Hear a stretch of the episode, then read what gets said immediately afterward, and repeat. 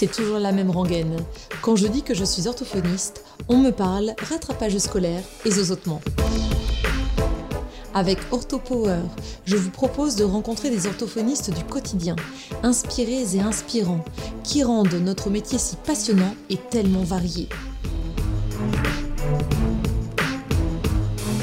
Je suis Lucie Cambré, orthophoniste et cofondatrice de SoSpeech, des orthos qui se forment autrement.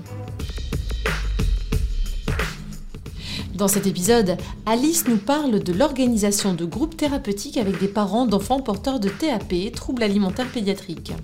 On parlera de mise en lumière des forces et vulnérabilités de l'enfant face à son alimentation, des ajustements spontanés, des objectifs réalisables facilement et du soulagement de ses parents qui peuvent alors échanger, partager avec d'autres familles leurs difficultés, leurs astuces, leur vécu. Bonjour Alice Bonjour Lucie, bonjour à tous. Je suis ravie de t'accueillir sur OrthoPower, donc un podcast de nouveau consacré aujourd'hui aux troubles alimentaires pédiatriques, parce que c'est aussi euh, un domaine qui nous intéresse grandement en tant qu'orthophoniste. Ça intéresse beaucoup de parents, ça fait partie de la nomenclature depuis quelques années, et on sait qu'on on a une place de choix euh, en tant qu'orthophoniste, ça fait vraiment partie de nos compétences. Ce qui m'intéressait dans ton parcours, Alice, c'est, euh, bah, tu vas bien sûr te présenter pour qu'on puisse faire connaissance et que les auditeurs puissent euh, savoir qui tu es, euh, et aussi comment tu t'es intéressé à ce grand domaine, comme beaucoup d'orthophonistes d'ailleurs s'intéressent au domaine des troubles alimentaires pédiatriques, et comment tu en es venu à créer une page qui est très connue sur Facebook, qui est Café Ortho 51 alors tu nous diras un peu à qui ça s'adresse et tout ça, mais il me semble que c'est des lieux au départ d'échange avec des parents, des patients. Donc euh, voilà, je sais qu'on va avoir plein de choses à découvrir sur toi, sur ta pratique et sur cette page euh, qui doit être euh, enrichissante à la fois pour les orthos comme pour les, les patients. Donc je te laisse la parole, du coup Alice. je te laisse te présenter. Merci Lucie. Alors je suis orthophoniste, pratiquant exclusivement en libéral. Je suis diplômée de la Haute École Robert Schumann euh, depuis 2007. J'ai débuté mon exercice par des remplacements et des collaborations et puis je me suis installée assez rapidement dans un petit cabinet de campagne en 2010. Mhm. Et c'est à ce moment-là que j'ai commencé à recevoir des patients porteurs de troubles alimentaires pédiatriques donc, ce qu'il faut savoir, c'est que lors de ma formation initiale, je n'en avais pas du tout entendu parler. Euh, ces troubles n'étaient pas évoqués et l'alimentation était abordée uniquement euh, lorsque l'on euh, discutait de dysphagie. Donc, c'est vrai que j'ai été vite démunie et en même temps animée d'une volonté d'enrichir mes connaissances théoriques et de pouvoir aider des qualités à mes petits patients qui me venaient de plus en plus pour cette problématique-là. Donc, à partir de ce moment-là, je n'ai cessé de me former, alors seule au départ, grâce à mes lectures, euh, grâce à des échanges avec des consoeurs, avec d'autres professionnels de santé. Et puis, j'ai réussi à accéder au Sésame à l'époque. C'était la formation de Catherine Sénès, qui était ma mmh. toute première formation euh, euh, autour de cette thématique-là. Oui, moi j'ai commencé par celle de Catherine Thibault à l'époque, donc je venais juste d'être diplômée. Euh, et en effet, celle de Catherine Sénès, ça faisait partie des, euh, toutes premières euh, formations dans lesquelles on évoquait un éventuel réflexe nauséeux, une éventuelle hypersensibilité, d'éventuels massages pour rééduquer. Et ça, ça m'a bien dépanné, j'avoue, au tout début, quand il y avait des, des, patients qui présentaient des, en effet un réflexe nauséeux exacerbé ou alors et ou des hypersensibilités, mais pas que bien sûr. Après, c'est bien de pouvoir euh, étoffer et, s'ouvrir à, d'autres formations, en effet. Oui, tout à fait. C'est vrai que c'est grâce à Catherine Sénès que je suis tombée dans la marmite euh, de mhm. l'alimentation et de l'oralité, comme on en parlait à l'époque. Mhm. Et à partir de ce moment-là, je n'ai cessé encore et encore de me former. Je fais partie de ces orthophonistes boulimiques de formation mhm. Euh, qui veulent toujours en apprendre davantage et enrichir leur pratique. Et, et c'est vrai qu'à l'époque, on manquait quand même cruellement d'outils. Mmh. Et ces formations-là nous ont permis de mmh. euh, débuter en ayant des outils, en nous sentant légitimes, en nous permettant de tester aussi euh, des, des, choses, euh, d'améliorer des stratégies, de créer. Et hmm. c'est là qu'a commencé euh, euh, cette création, finalement. Oui, parce que vraiment, au niveau de, de, ton, de ta page Facebook, euh, je vois qu'il y a énormément de contenu, énormément d'idées que tu partages, des ressources, des informations, de la prévention, et tu es hyper créative. Au niveau de, des matériels que tu, que tu utilises, que tu présentes, pas forcément matériel orthophonique, hein, c'est vraiment des, choses qu'on peut trouver dans, le commerce. tu me diras si je me trompe, mais j'ai l'impression que tout à chacun peut, en tant que parent et ou orthophoniste, s'équiper pour, pour accompagner au mieux son enfant ou son, son patient en fait. C'est toute la vocation de cette page, en effet. Elle a été créée et conçue comme un répertoire euh, de ressources, d'ateliers, de jeux, d'activités autour de l'alimentation, mhm. dans euh, lequel mes patients et mes familles, puisqu'à la base, mhm. on en discutera un petit peu plus tout à l'heure peut-être, à la base c'était vraiment pour euh, mes petits patients, donc dans lesquels ils peuvent aller piocher mhm. des idées au gré de leurs besoins, de leurs attentes, de leurs envies et du contenu de leur placard. Donc c'est pour ça qu'en fait, on trouve euh, des activités avec des objets du quotidien mhm. qui ne demandent pas un investissement financier ou euh, même de temps conséquent et donc qui permettent d'être vraiment adaptés, ajustés à chaque famille. Et c'était mhm. vraiment le but de cette page, hein, de pouvoir mhm. proposer ce type d'atelier. Tout à fait. Et du coup, euh, c'est vrai qu'on peut évoquer euh, bah déjà, tu exerces dans quelle ville? Parce que 51, c'est par rapport à ton département, certainement d'exercice. oui, tout à fait. Alors attention. Attention. J'exerce à Saint-Martin-sur-le-Pré. C'est beau, n'est-ce pas? C'est très joli. qui se trouve à côté de quelle grande ville? Alors, grande ville, grande ville, Châlons-en-Champagne et ensuite Reims, qui est oui. Ça parle déjà Une demi-heure de route. Voilà, je pense que ça parlera davantage. son champagne, ses biscuits, sa cathédrale. Enfin bref. Je suis pas en train de chercher une collaboratrice ou une remplaçante à tout hasard. Bien sûr. Ma consoeur euh, Fiona a besoin d'une remplaçante. Je lance une bouteille à la mer. Oh, voilà, tout Après, on s'éloigne du sujet. non, non, mais c'est vrai que ça a déjà été évoqué lors de l'épisode de Guillaume euh, qui évoque euh, euh, sa, ville d'exercice comme euh, la ville la plus belle de France. Je sais plus exactement, mais on avait beaucoup euh, rigolé là-dessus. C'est vraiment, il disait mais venez, c'est la plus belle ville. Enfin, tu vois. Donc si tu veux, en effet, faire un petit message. Au départ, les ateliers étaient étaient destinés à des patients qui sont donc de ta région dans des cafés. Il y a vraiment le côté présentiel ou c'était juste l'idée de se réunir, mais c'était bien avant le, le, Covid et tout ce qui est visio, confinement et tout ça, je pense que tu as créé cette page eh bien non, c'était ah juste avant. Ah d'accord, d'accord. Donc euh, au départ, l'idée c'était effectivement de réunir les parents en des cafés parents, lors de cafés parents, en présentiel et de pouvoir partager ensemble à la hmm. fois euh, des ressources, donc vraiment de l'information qui serait fiable et vérifiée. Euh, mais aussi des astuces pratiques, des hmm. idées de jeu, vraiment dans un, un, souci de prévention. Hmm.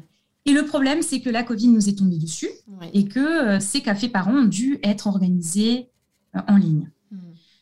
À la base, euh, je proposais aussi des cafés parents et des ateliers en présentiel pour des associations, hmm. comme l'Association française de l'atrésie de l'œsophage, AFAO, pour laquelle j'ai participé à l'organisation de journées parents Mhm. Euh, pendant lesquels on reçoit les parents et donc on leur propose des ateliers parce que euh, bien souvent on, s'intéresse aux enfants, on leur propose tout un tas d'activités, puis les parents ben, sont les grands oubliés, donc euh, on ne trouvait pas ça bien normal. Mhm. Et on voulait vraiment les replacer au cœur de la prise en soin. Donc moi, j'en suis convaincue, ça fait des années et j'ai toujours, je pense toujours depuis le départ, intégré les parents et travaillé en, en, partenariat parental. Mais lors de ces journées pour les associations, on a pensé la chose euh, en, fait en proposant des ateliers pour les parents pendant que les enfants jouaient ensemble mmh, et donc partageaient d'autres types d'activités. Mmh. Et c'est là que j'ai commencé à proposer euh, notamment des ateliers pendant lesquels je plaçais les parents dans des positions de, à l'époque on appelait ça d'isoralité, mmh pour qu'ils se rendent compte à quel point c'était difficile pour leurs enfants, pour qu'ils identifient les points de frottement, les vulnérabilités, mhm. le moment où tout dérape, mhm. et qu'ils puissent justement proposer des ajustements spontanés en mhm. fonction de leur enfant et en fonction de leur propre vécu euh, sensoriel. Et euh, c'était vraiment une, des ateliers qui étaient très porteurs et je les avais trouvés très chouettes. Les parents avaient des retours très positifs. Euh, et je me suis dit, pourquoi pas les proposer aussi à mes, parents de patients euh, et, en présentiel de manière plus étendue. Très bonne idée. Euh, oui, c'est hyper intéressant parce que du coup, euh, tu évoquais euh, les vulnérabilités que les, parents pouvaient identifier chez leurs enfants. Est-ce que tu proposes encore maintenant des, ateliers au sein de ton cabinet aux parents ou ça demanderait trop de, temps, mais aussi ça serait difficile à côté? Enfin, comment on pourrait faire ça? Est-ce que tu le fais? Est-ce que ça, ça t'a donné déjà envie de faire ce type d'activité? Alors oui, je propose des groupes thérapeutiques depuis plusieurs années euh, à mes patients porteurs de troubles alimentaires pédiatriques et à mmh. leur famille. je parle de famille parce que parfois ce sont les grands-parents qui mmh. viennent quand ceux-ci euh, tiennent une place importante dans la vie des enfants et que par exemple les enfants vont manger chez eux euh, le midi. Tout à fait. ce qui arrive. Donc en fait, j'invite la famille au sens large, les proches, à venir participer à ces groupes thérapeutiques. Mhm. Et euh, c'est une dynamique extrêmement intéressante parce que euh, à la fois euh, les, les petits patients sont chouchoutés parce qu'on leur propose des ateliers tournés autour de l'alimentation, mais qui vont respecter leur vulnérabilité et qui vont se situer dans la zone proximale de développement pour quand même leur permettre d'aller un petit peu plus loin, d'évoluer.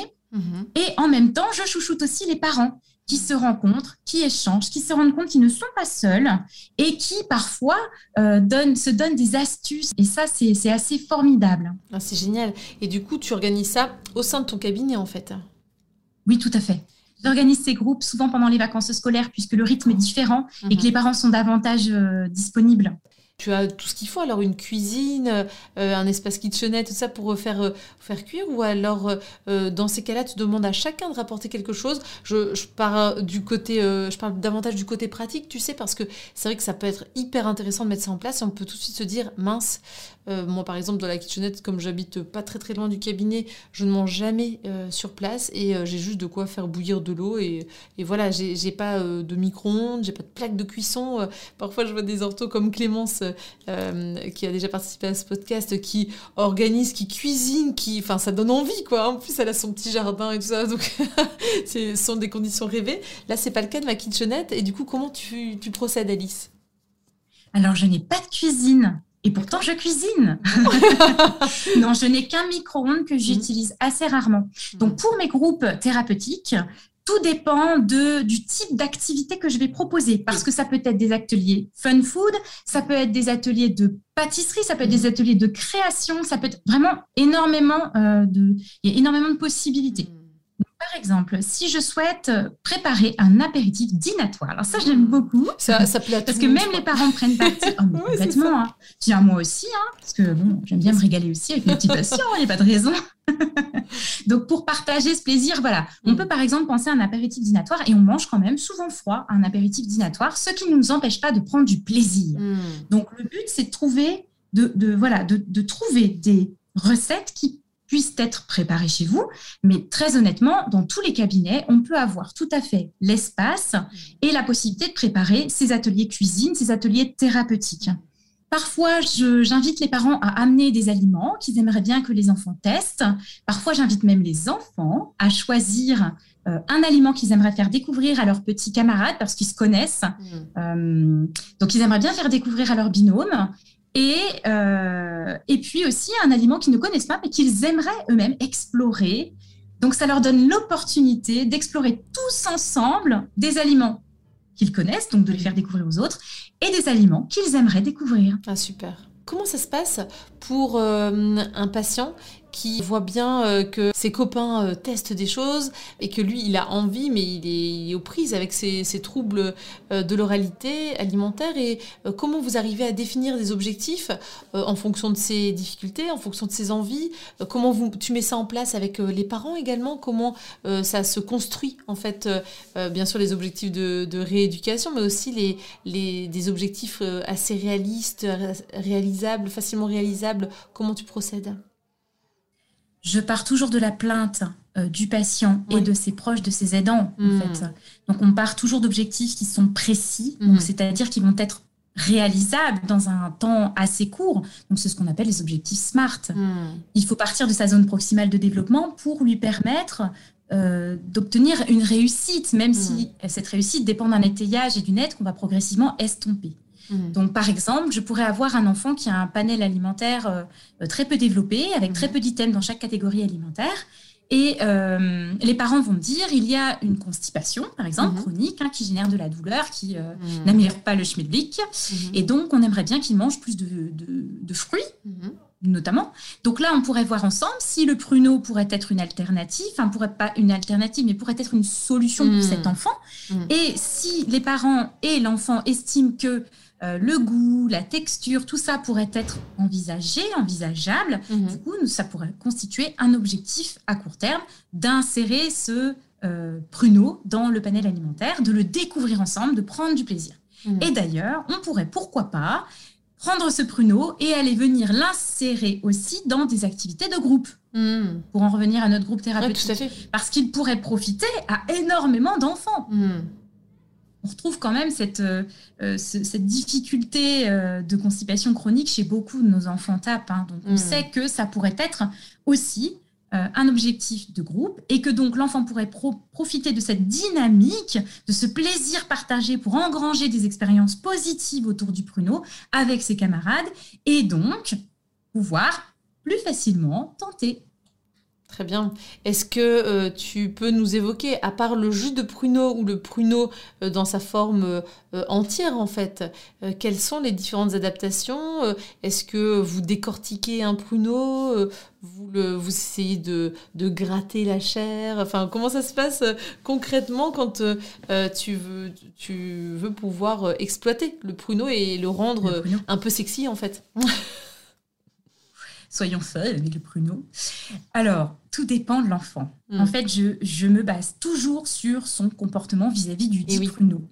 S'il arrive en dansant la samba avec son petit pruneau à la Mm. main déjà, aujourd'hui, on fait du pruneau, Mm. aujourd'hui. Bon, bah là, je me dis, bon, peut-être que l'exploration tactile, puisque tu évoquais écraser, toucher, tolérer la texture, elle n'est pas nécessaire. Mm. Parce que là, il n'a pas l'air du tout perturbé par le pruneau. Donc, on va passer directement à des défis d'exploration beaucoup plus proches de la bouche. Euh, par contre, si cet enfant arrive tout recroquevillé parce que maman a choisi le pruneau et que là, malheureusement, c'était pas trop en concertation.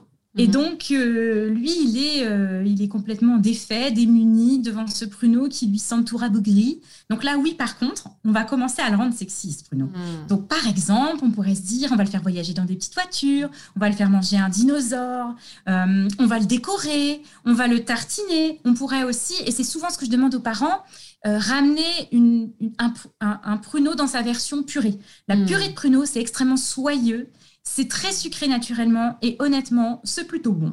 D'accord, bah, tu vois, j'ai jamais goûté. Donc, du coup, ah, mais c'est super bon. Mm. On trouve ça dans les rayons bio généralement Mhm. euh, des supermarchés, donc on Mhm. peut trouver ça assez aisément.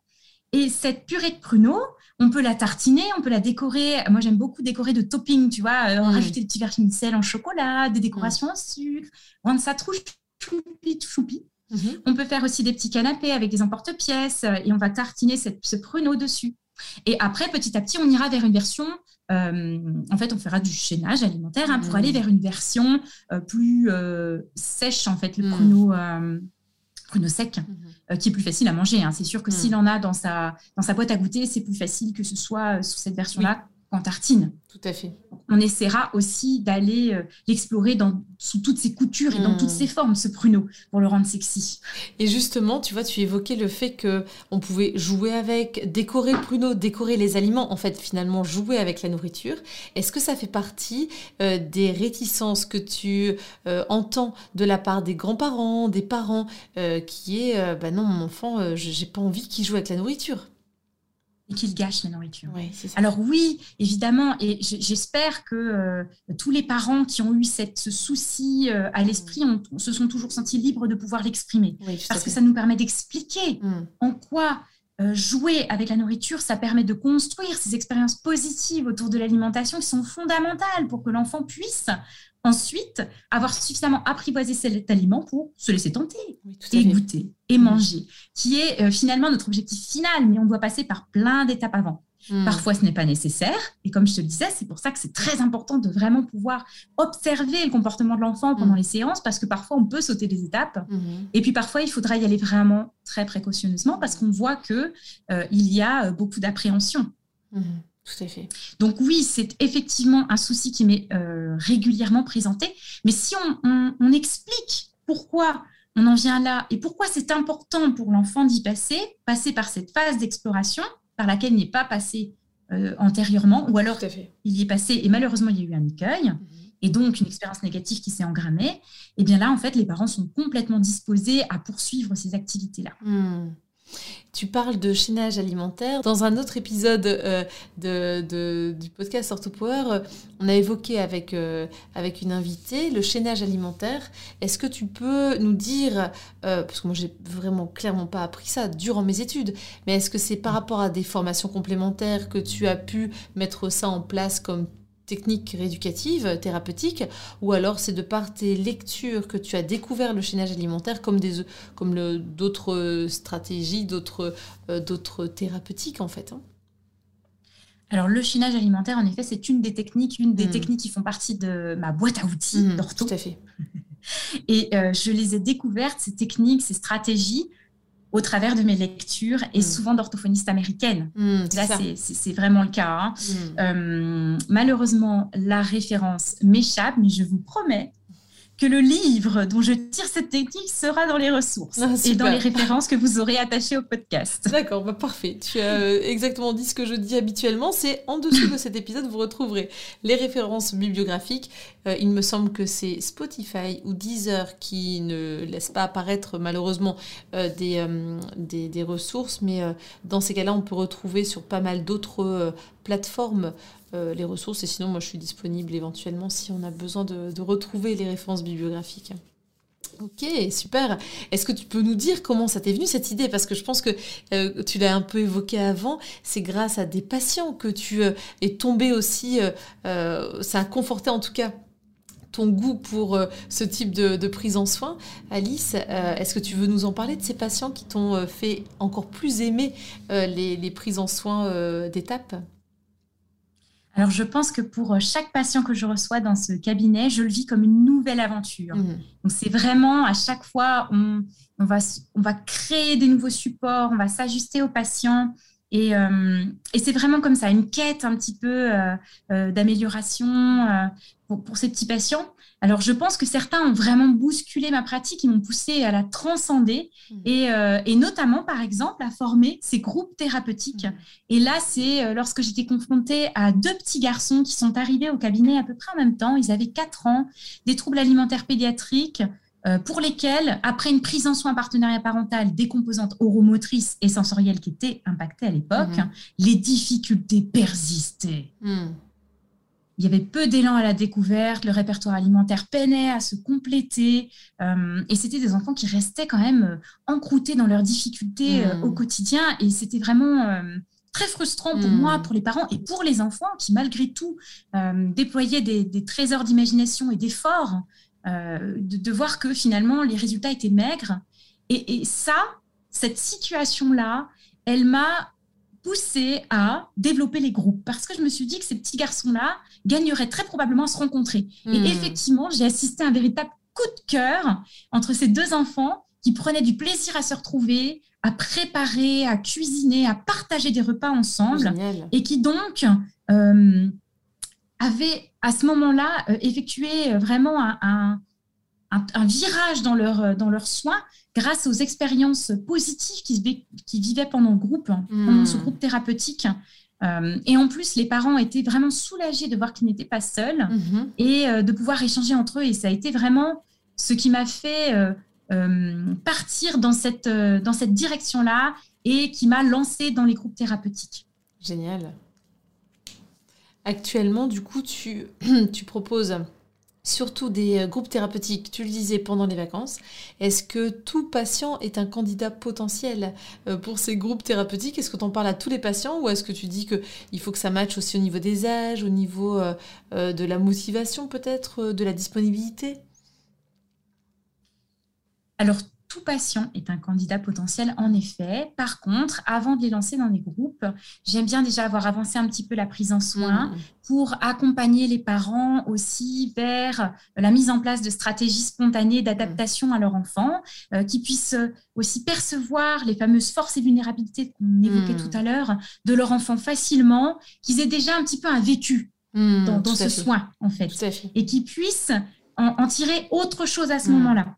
Mais que déjà, il soit dans une posture favorisante, que l'environnement soit plus serein, euh, parce que ça, ce sont des priorités pour moi. Hmm. Et ensuite, une fois qu'on a lancé en fait cette prise en soin et que les parents se sont saisis de beaucoup d'outils et qu'on sent qu'ils sont aussi acteurs et qu'ils sont dans cette dynamique, hmm. là, je leur propose d'intégrer des groupes en sachant que je réunis souvent des enfants qui ont des profils plutôt similaires, justement pour qu'ils s'accordent entre eux. Ça, hein, pour qu'ils se ressemblent suffisamment hmm. et en même temps qu'ils soient suffisamment différents pour apporter chacun euh, quelque chose au groupe. Il y a cette hmm. dynamique. Ah, c'est génial.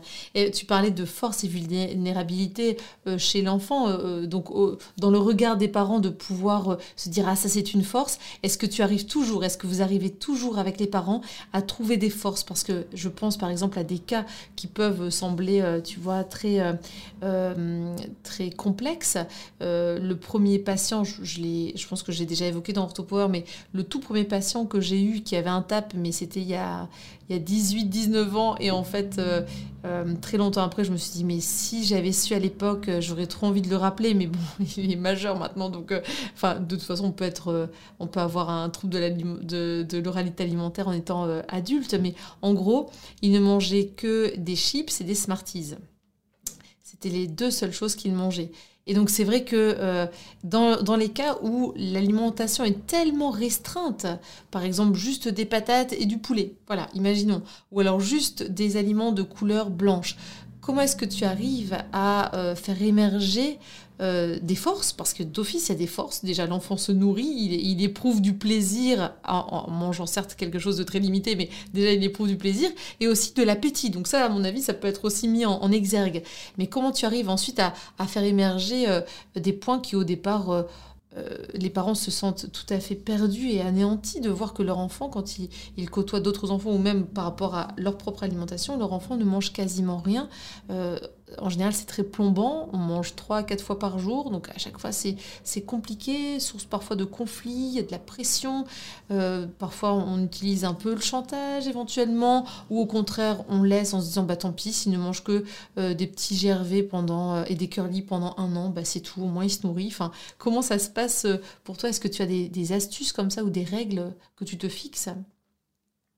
Déjà, tous les patients ont des forces et il faut pouvoir les mettre en lumière. Mm. Par exemple, tu évoquais ton petit patient avec ses Smarties et ses chips. On mm. pourrait très bien dire Ah, tu as compris qu'en fait, en t'aidant du croustillant, tu mm. entends mieux quand tu mâches. Donc, c'est super.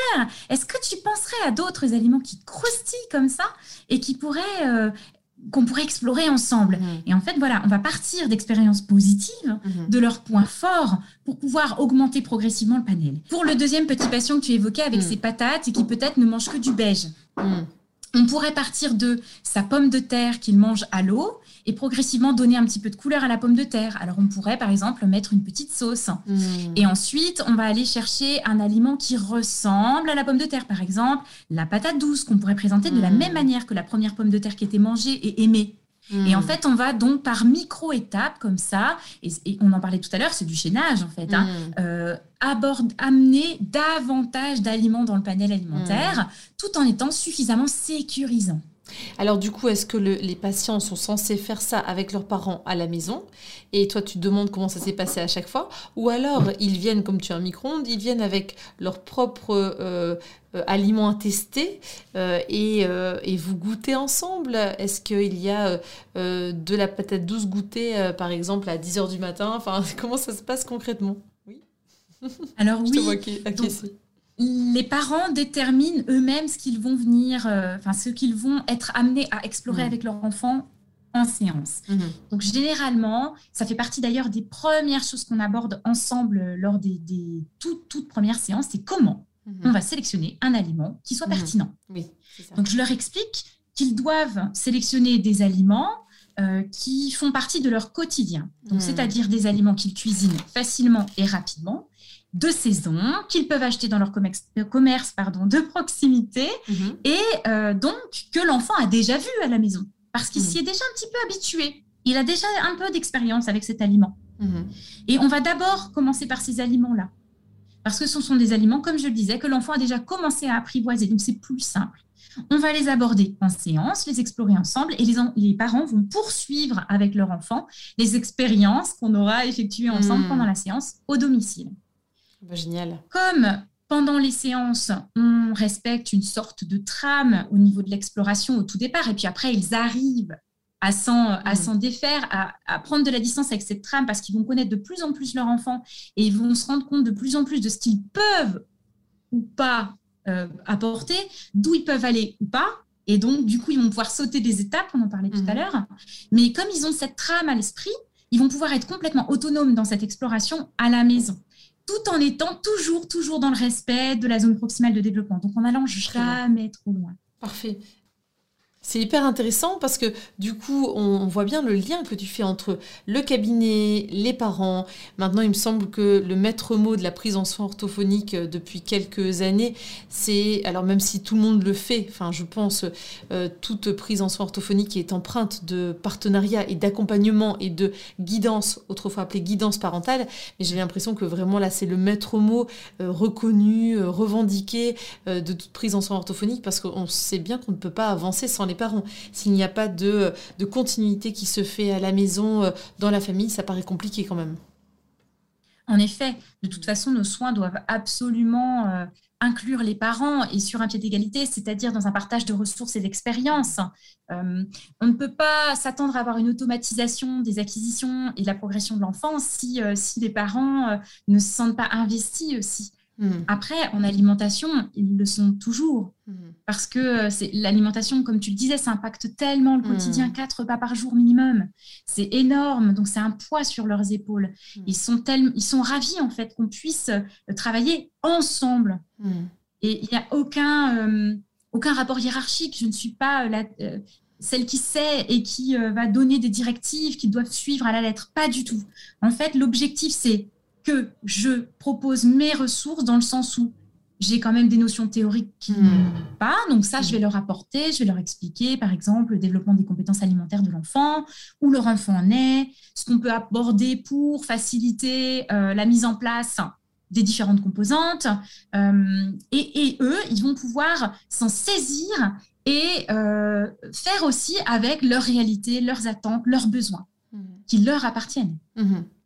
Est-ce que parfois tu sens que euh, y a des exigences parentales qui sont encore très très fortes et que c'est difficile de, euh, proposer de lâcher un peu de l'est? Ou est-ce que euh, en fonction des générations, ça peut être aussi assez sociétal ou culturel, tu sens que c'est plutôt facile de faire entendre que là l'enfant il a besoin d'un peu plus de, de lâcher prise en fait? Comment ça se passe?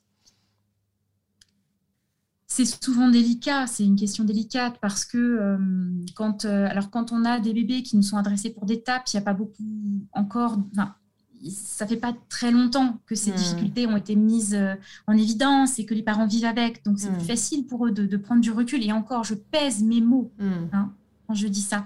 Mais quand ça fait 5, 6 ans, 7 ans parfois qu'il y a des difficultés à chaque repas. C'est normal que euh, la vie ait été complètement bouleversée par euh, ces difficultés et euh, qu'ils arrivent en, me disant soit bah, j'ai complètement lâché prise parce que là sinon c'était juste l'horreur ou au contraire parfois mais je le force parce que s'il ne hmm. mange pas comment il va survivre en hmm. fait? C'est ça. Tout simplement. Et, et, et, je pense que c'est en expliquant en fait les les dernières études, enfin, tout, ce qui est démontré par la science actuelle, mhm. et en expliquant avec bienveillance et avec douceur, et en avançant petit pas après petit pas ensemble, qu'on arrive à aller vers des repas plus sereins, mhm. une ambiance plus détendue, et enfin le plaisir de partager des repas en famille. Oui, Mais tout ça, ça se désamorce. Mhm, tout à fait. Effectivement. Parce que, comme tu le disais tout à l'heure, c'est toujours un juste équilibre entre je respecte ses vulnérabilités, donc je vais lui proposer des aliments qu'il peut manger. Mhm.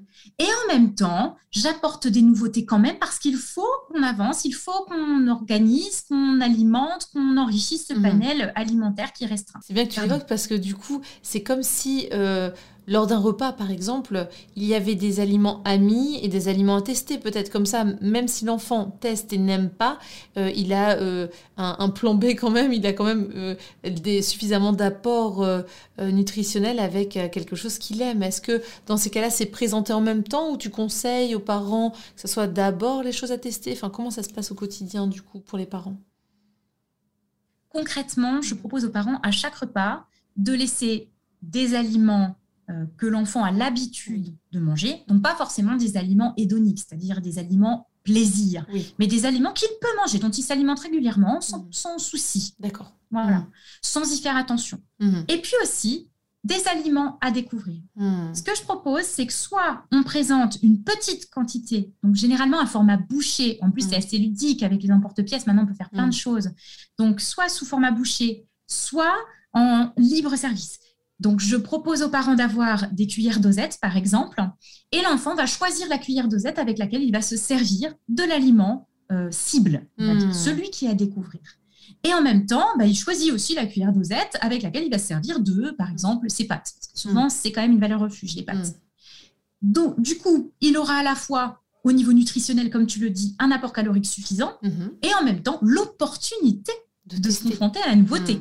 Parce que c'est toujours ça, on est toujours dans le juste défi. Hein. Il faut qu'il puisse avoir l'opportunité de découvrir et en même temps qu'il soit rassuré par quelque chose qui, euh, qu'il a l'habitude, dont il a l'habitude.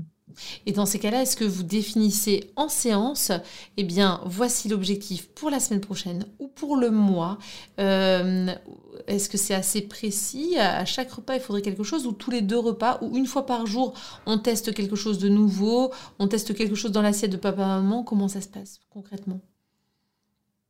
Alors, tout dépend si on parle des aliments cibles qui ont été amenés en séance. Oui. Donc là, dans un premier temps, j'aime mieux leur proposer de découvrir hors temps de repas pour qu'il n'y ait pas cette pression de je dois goûter puisque c'est pendant un temps de repas. Parce que même si, même si les parents sont dans le lâcher prise le plus total et que euh, l'ambiance elle est détendue, que l'enfant est serein, il mm. n'empêche qu'il sait pourquoi il est là. Hein. Il sait mm. pourquoi il est à la table. Il est à table pour manger. Donc dès lors qu'on lui propose une découverte, quelque mm. part, on a quand même l'objectif, nous parents, qu'il le mange. Hein Donc, du coup, euh, il vaut mieux d'abord le découvrir hors temps de repas. Et quand ces ateliers hors temps de repas sont suffisamment euh, sereins, mhm. là, on va commencer à l'intégrer pendant les repas, c'est admissible. Mhm. Par contre, pendant les repas, on peut aussi se dire que bah, on peut continuer des propositions mhm. qui ne soient pas vues comme des découvertes à faire, à effectuer, mais des propositions. On propose et on voit. Et ces propositions-là, euh, toujours dans cet esprit d'équilibre, parfois ce sont les mêmes et parfois elles sont différentes pour donner quand même une certaine variété dans les, dans, les propositions et en même temps une certaine répétition pour que l'enfant s'habitue à cette nouveauté. Génial, super. Oui, bah là, je pense qu'on a pas mal de clés pour euh, s'en sortir au niveau euh, des troubles euh, de l'oralité alimentaire pédiatrique, l'étape en fait. parce que c'est vrai que le fait d'inclure les parents et de pouvoir inciter sur le fait qu'il y a toujours des forces, des vulnérabilités, qu'on identifie ensemble et on essaie d'avoir des objectifs communs, je pense que l'enfant, il se sent bien, bien accompagné dans ces cas-là. Mmh il y a quelque chose que j'explique toujours aux parents, et donc si vous êtes là en tant que parent, bien, ouvrez grand vos oreilles. Le parent n'a pas la responsabilité de nourrir son enfant. Hmm. Il ne décide pas de ce qui rentre à l'intérieur du corps de son enfant, hmm. et donc il n'a pas cette responsabilité-là. Euh, ce dont il a la responsabilité, c'est de proposer un assortiment nutritionnellement intéressant à son enfant. C'est hmm. tout. Donc, quand vous proposez un repas à votre enfant, vous faites votre travail de parent et c'est super. Voilà. Donc, après, c'est à l'enfant de prendre cette responsabilité, de pouvoir manger ou non hmm. ce que vous lui proposez. Hmm.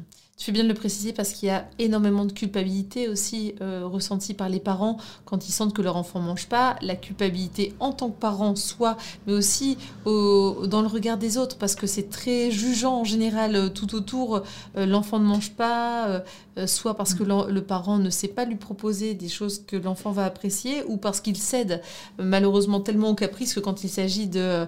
Enfin, j'évoque ce qui est relaté en général par, par les enfants entourage, mais euh, euh, si les parents cèdent au caprice, bah, c'est normal que dès qu'on propose quelque chose qui sorte un peu de l'ordinaire, bah, l'enfant ne mange pas parce que c'est moins refuge, c'est moins plaisir, mais ça dépend pas que de ça. Un tape, euh, c'est bien autre chose et c'est pas du caprice alimentaire en effet. Complètement, ce sont des troubles qui sont bien mmh. ancrés dans la vie et surtout si ça fait plusieurs années que les enfants et parents vivent avec. Donc il y a des compensations, il y, a, il y a vraiment toutes ces composantes sont généralement intriquées quand ça mm. fait plusieurs années, donc les composantes sensorielles, oromotrices et cognitivo-comportementales. Mm. Donc ce sont des enfants qui se protègent et qui ont érigé des barrières euh, terribles et qui donc euh, ne supportent plus de manger des, aliments qui parfois même faisaient partie de leur euh, panel alimentaire, ce qui est très déconcertant et très culpabilisant pour les parents. Oui. et c'est vrai que, l'entourage n'aide pas toujours. Tout à fait. Il n'est pas toujours bienveillant vers ses parents. Mmh. Et c'est aussi notre rôle à nous de leur expliquer qu'en fait, ils ont toujours eu cette bonne posture de parents et que euh, s'ils sont là, c'est qu'ils veulent, euh, ils hmm. veulent que ça s'améliore et que nous, on a tout à fait confiance en leur capacité. Bravo. leurs compétences de parents. Merci Alice, parce que du coup, c'est vraiment un message d'espoir pour les familles et rassurant aussi pour les parents qui peuvent parfois se sentir démunis par rapport et, coupables, responsables par rapport à, hmm. aux troubles de leur enfant. Donc merci beaucoup. Est-ce que tu pourrais nous préciser euh, la différence entre finalement euh, les ateliers thérapeutiques que tu proposes aux, familles, aux patients et dont tu viens de nous parler et ce que tu proposes avec Café Ortho 51, donc ta page, ton groupe et tout ce que tu proposes comme, comme atelier? Quelle est la différence entre les deux? Alors les ateliers que je propose via Café Ortho 51 sont plutôt des ateliers qui sont à visée préventive donc, ce sont euh, des cafés parents mmh. pendant lesquels les parents peuvent, les parents ou les familles plus étendues peuvent venir poser des questions au sujet de l'alimentation de leur bébé ou de leur enfant. Mmh. Il y a aussi des webinaires de sensibilisation ou de prévention autour de l'évolution des compétences alimentaires euh, de leur enfant, donc du bébé à l'adolescence. Mmh. Et puis, il y a aussi des ateliers. Donc là, effectivement, ça pourrait se rapprocher des groupes thérapeutiques, mhm. sauf que ces ateliers sont toujours plutôt destinés à la sensibilisation ou à la prévention. Et ils vont permettre aux familles qui le souhaitent de venir trouver des solutions pour développer le plaisir de partager des activités liées à l'alimentation en famille. Ah, génial. Mais ça restera vraiment euh, quelque chose de l'ordre de la sensibilisation. Hmm. Alors que les groupes thérapeutiques qui sont proposés au cabinet, c'est vraiment euh, une c'est vraiment à visée thérapeutique, à visée rééducative. Donc, du coup, euh, je, les, je les conçois plutôt avec des objectifs de rééducation qui sont bien spécifiques, bien ajustés. Donc vraiment, ce sont deux mondes. Hmm. Même si euh, finalement, j'y éprouve tout autant de plaisir et mes petits patients aussi, et que ce sont des thèmes hmm. euh, qu'on retrouve à la fois en rééducation et en sensibilisation. Très bien. Est-ce que tu as une idée des, euh, très certainement, hein, des questions les plus fréquemment posées euh, par les parents euh, et que tu pourrais nous, nous évoquer ici? Parce qu'en fait, je t'en parle, là ce week-end, l'une de mes cousines m'a dit que son petit, euh, enfin je l'ai vu surtout sur, euh, Instagram, elle le partageait, euh, ne mangeait pas les frites alors que lui avait demandé des frites. Et là, comme elles étaient différentes de d'habitude, eh bien, il ne souhaitait pas les, manger. Et je avais noté en message privé, ça ressemble à un trouble de l'oralité parce que c'est vrai que si la texture n'est pas la même, même l'aspect, la marque utilisée dans, dans le produit concerné n'est pas la même, l'enfant peut être tout à fait perdu et du coup, euh, bouder un, aliment que d'habitude il adore mais sous une autre forme, avec un autre aspect, une autre cuisson, que sais-je. Euh, et donc là, ça fait vraiment penser à un trouble de l'oralité. Euh, du coup, je vais évoquer le cas d'un enfant dernièrement qui n'avait pas voulu manger de pizza parce qu'elle était rectangulaire. La, part de pizza qu'on lui, lui avait proposée, rectangulaire et non pas ronde comme d'habitude. Et donc, ça peut être considéré comme un caprice aux yeux des personnes qui, enfin, par l'entourage, même voire par les parents, qui peuvent se dire mais une blague, tu m'as demandé ça, j'ai préparé ça, j'ai acheté ça, et pour finir, tu ne manges pas. Donc euh, ça peut être senti comme un caprice. Si je m'étais dit qu'on allait peut-être pouvoir en discuter, qu'est-ce qu'on peut donner comme conseil du coup à ces parents qui peuvent se sentir tout à fait désarçonnés et démunis en fait alors oui, c'est vrai qu'il y a beaucoup de parents qui cherchent euh, des conseils, des astuces pour des repas plus sereins, mhm. euh, des astuces aussi lorsque euh, les enfants ne mangent pas du tout un certain, une certaine catégorie alimentaire, comme les légumes ou les fruits, mhm. hein, qui sont la bête noire de certains enfants, en effet. Et puis, beaucoup d'informations autour de la symptomatologie. Mhm. Les parents qui se demandent si leurs enfants sont porteurs de troubles alimentaires pédiatriques ou bien s'il s'agit tout simplement de néophobie alimentaire ou comme, comme tu l'évoquais, de caprice. Alors, hmm. tous ceux qui me connaissent savent que je déteste ce terme de caprice. Hmm. Euh, je pense que euh, toute difficulté de l'enfant, toute appréhension, qu'elle soit liée à la nourriture ou autre chose, doit être prise en compte. Et euh, on doit pouvoir trouver des moyens de rendre plus serein cette situation de repas pour tous les enfants, quels hmm. qu'ils soient, qu'il y ait trouble ou non, puisque euh, une peur, une angoisse d'un enfant ne doit jamais, jamais être niée. On doit pouvoir trouver des solutions pour euh, qu'il soit plus serein et qu'il puisse hmm. aborder les repas euh, plus tranquillement. Tout à fait, très très bien. Et donc du coup, tu précises bien aux parents que euh, là, ce n'est pas, ce n'est pas une par défiance que l'enfant refuse de manger, c'est que c'est trop inconfortable pour lui certainement. Enfin, c'est ce que j'ai tendance à dire pour qu'il comprenne que là, on n'est pas dans une dans un dans un jeu de euh, où l'enfant veut absolument euh, euh, que le parent s'énerve et il veut le défier, en fait, c'est que c'est plus fort que lui. Même s'il a demandé des frites, celle-ci ne, ne ressemble pas à celle de d'habitude et dans ces cas-là, il est trop inconfortable pour surmonter sa peur ou son, son inconfort. Effectivement, il y a des enfants qui ne supportent pas qu'on modifie les caractéristiques sensorielles ou même que certaines caractéristiques d'un aliment dont ils ont pourtant l'habitude de s'alimenter. Hmm. Et ça, ça peut être très, très difficilement perçu par la famille, euh, puisqu'on pourrait se demander si l'enfant, là, ne se moque pas de nous. Hmm. On a l'habitude de faire des pommes de terre sautées, et puis un jour, cette pomme de terre, euh, euh, il arrive que la marque habituelle n'est pas en rayon, n'est pas disponible, donc on achète une autre marque, et la présentation diffère un petit peu, au lieu d'être ronde, elles sont ovales, admettons. Hmm, et puis là, l'enfant fait un blocage total et refuse de hmm. s'alimenter de ces sacro-saintes pommes de terre qui, d'habitude, au contraire, génèrent beaucoup de plaisir.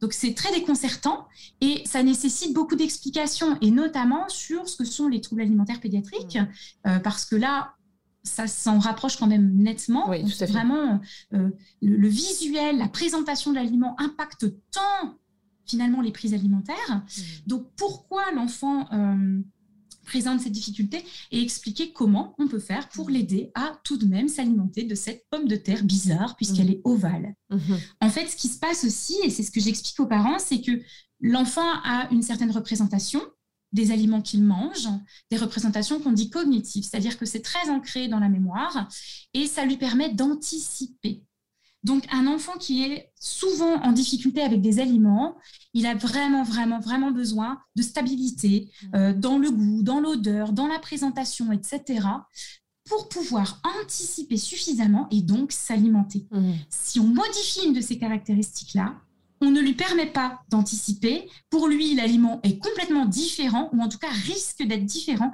Il préférera l'éviter parce qu'il a trop peur que ça génère un inconfort extrême. Mmh, c'est ça. Et là, c'est un enfant, par exemple, tu vois, qui est déjà suivi en orthophonie.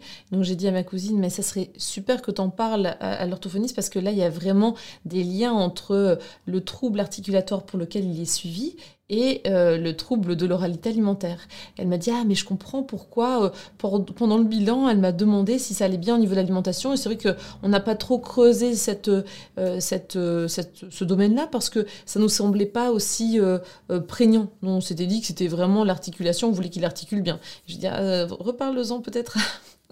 à ta, ton orthophoniste parce que là, vu les, conduites et vu les évitements qu'il, qui, il est juste étiqueté, enfin, comme difficile à la maison, mais finalement, euh, on pourrait avoir des, euh, des, améliorations dans différents domaines euh, en parallèle. Donc ça, ça peut être très intéressant. Donc domaine de l'articulation, mais aussi domaine, et eh bien tout simplement fonctionnel domaine de l'oralité alimentaire. Donc tout ça, ça fait sens. Ce sont les mêmes organes qui permettent d'articuler, les mêmes organes qui permettent de respirer, de mastiquer, de déglutir, de parler. Et donc là, ça fait vraiment sens pour cet enfant.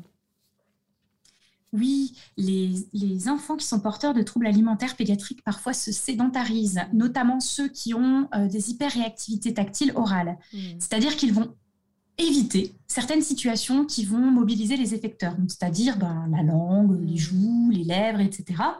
Donc, il pourrait y avoir des troubles articulatoires, en tout cas des, difficultés à euh, monter un phonétisme complet et précis, parce qu'en fait, l'enfant évite toutes ces situations dans lesquelles il devrait s'entraîner à parler et à hmm. articuler.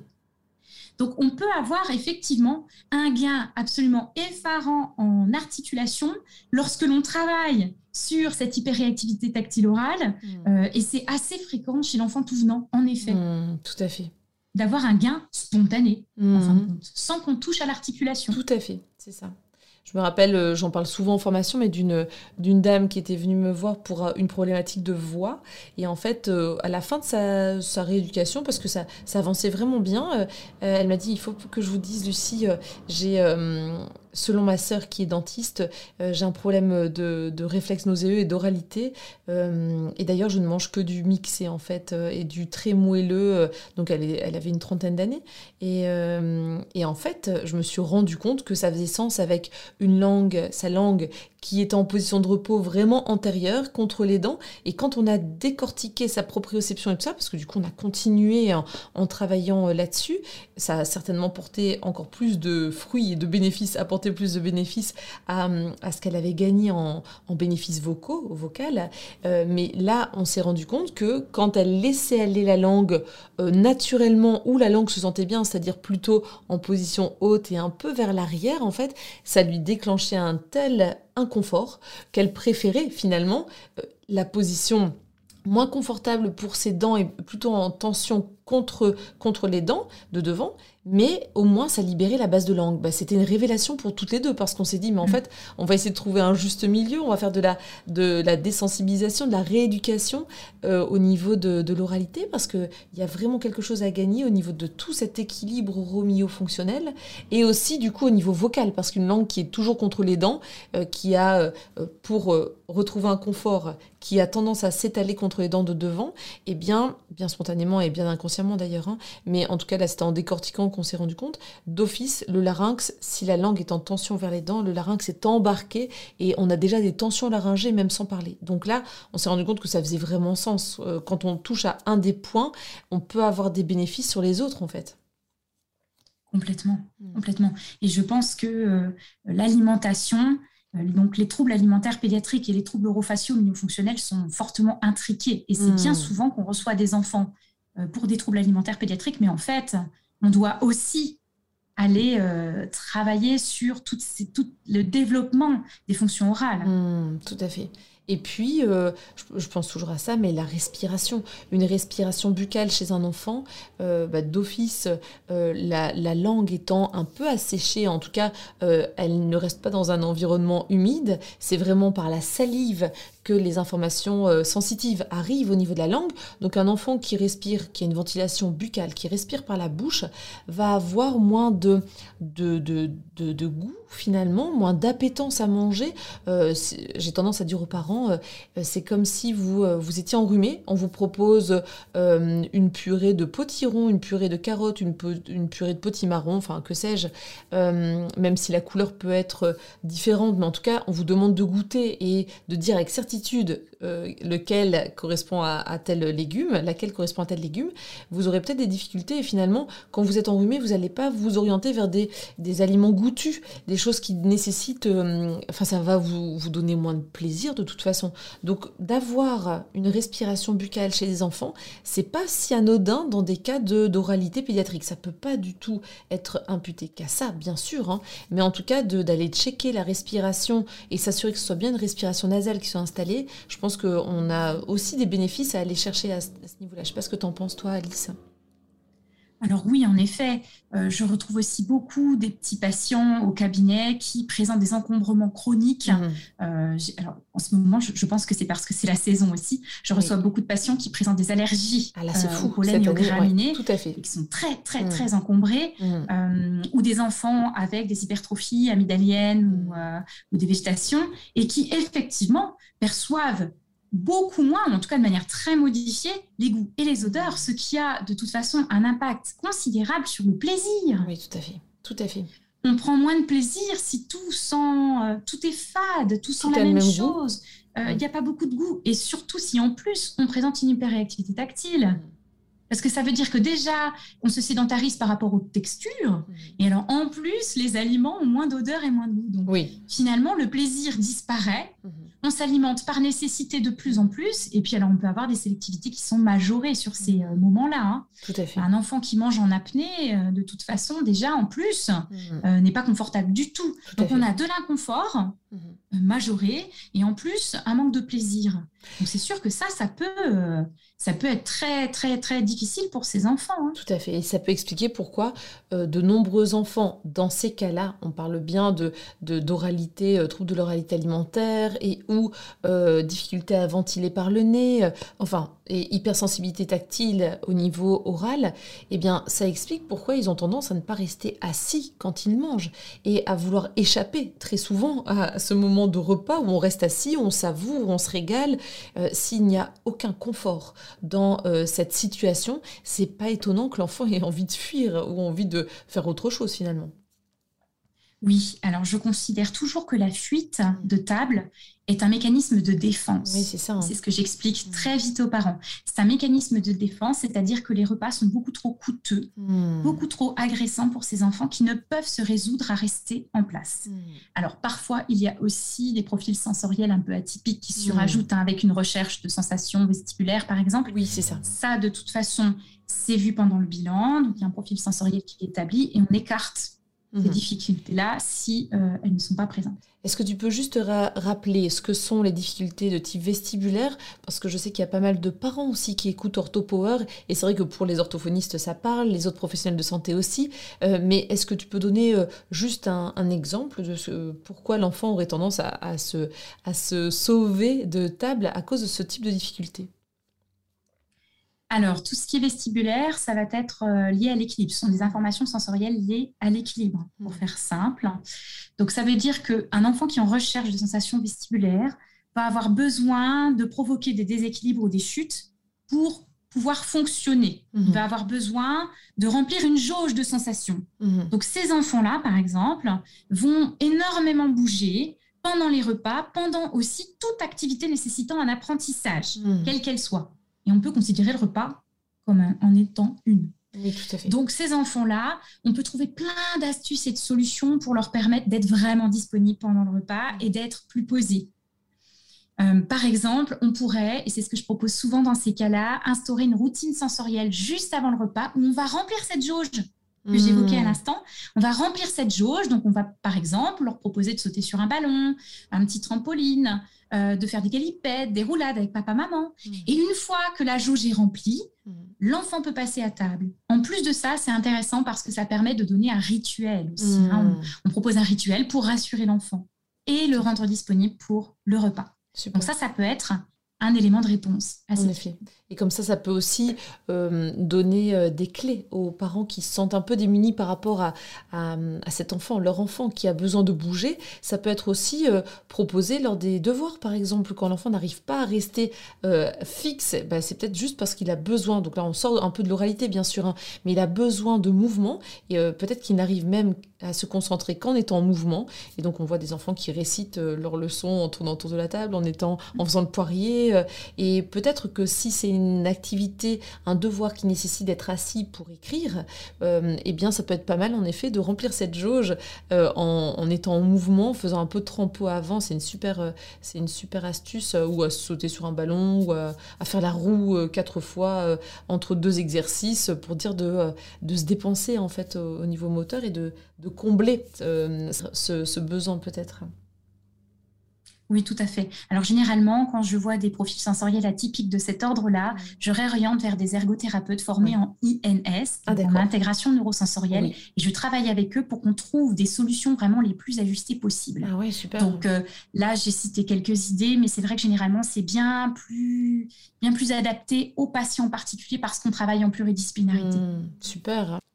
Pour terminer, Alice, est-ce que tu aurais une idée de l'orthopower, euh, ce qui fait notre spécificité en tant qu'orthophoniste par rapport aux autres professionnels de santé? Oui, alors oh, j'ai un peu peur d'être un peu redondante, mais notre super pouvoir à nous, les orthophonistes, c'est qu'on peut percevoir les forces et les fragilités de nos petits patients, mmh. accompagner les familles à les percevoir également et à mettre en place des stratégies et des outils qui seront tout à fait ajustés à leur réalité, attentes et besoins. Mmh. Donc c'est à la fois une, compétence d'adaptation à la situation aux parents et aux patients, mhm. mêlée à nos capacités de création et d'imagination. Waouh Eh bien, amen Merci Alice, merci beaucoup pour, pour euh, cette entrevue aujourd'hui qui était euh, hyper intéressante. Je suis sûre que ça va donner aussi euh, beaucoup d'espoir aux parents comme aux, patients qui nous écoutent parce que c'est vrai que eh bien il y a des adolescents aussi qui écoutent OrthoPower, qui se sentent concernés par les, les, thématiques et les troubles qu'on y évoque. donc je pense que ça aura mis du baume au cœur aux auditeurs qui se sentent concernés par ces tapes en fait. Donc merci beaucoup Alice. Eh bien, merci à toi de m'avoir accueilli et merci à vous pour votre écoute. Avec plaisir. À bientôt, Alice. Bonne continuation à toi. À bientôt. Voilà. J'espère que ce nouvel épisode d'OrthoPower vous a plu. Si c'est le cas, je vous invite à vous abonner sur votre plateforme de podcast favorite, d'y laisser un commentaire et une note 5 étoiles pour que notre métier soit connu et reconnu.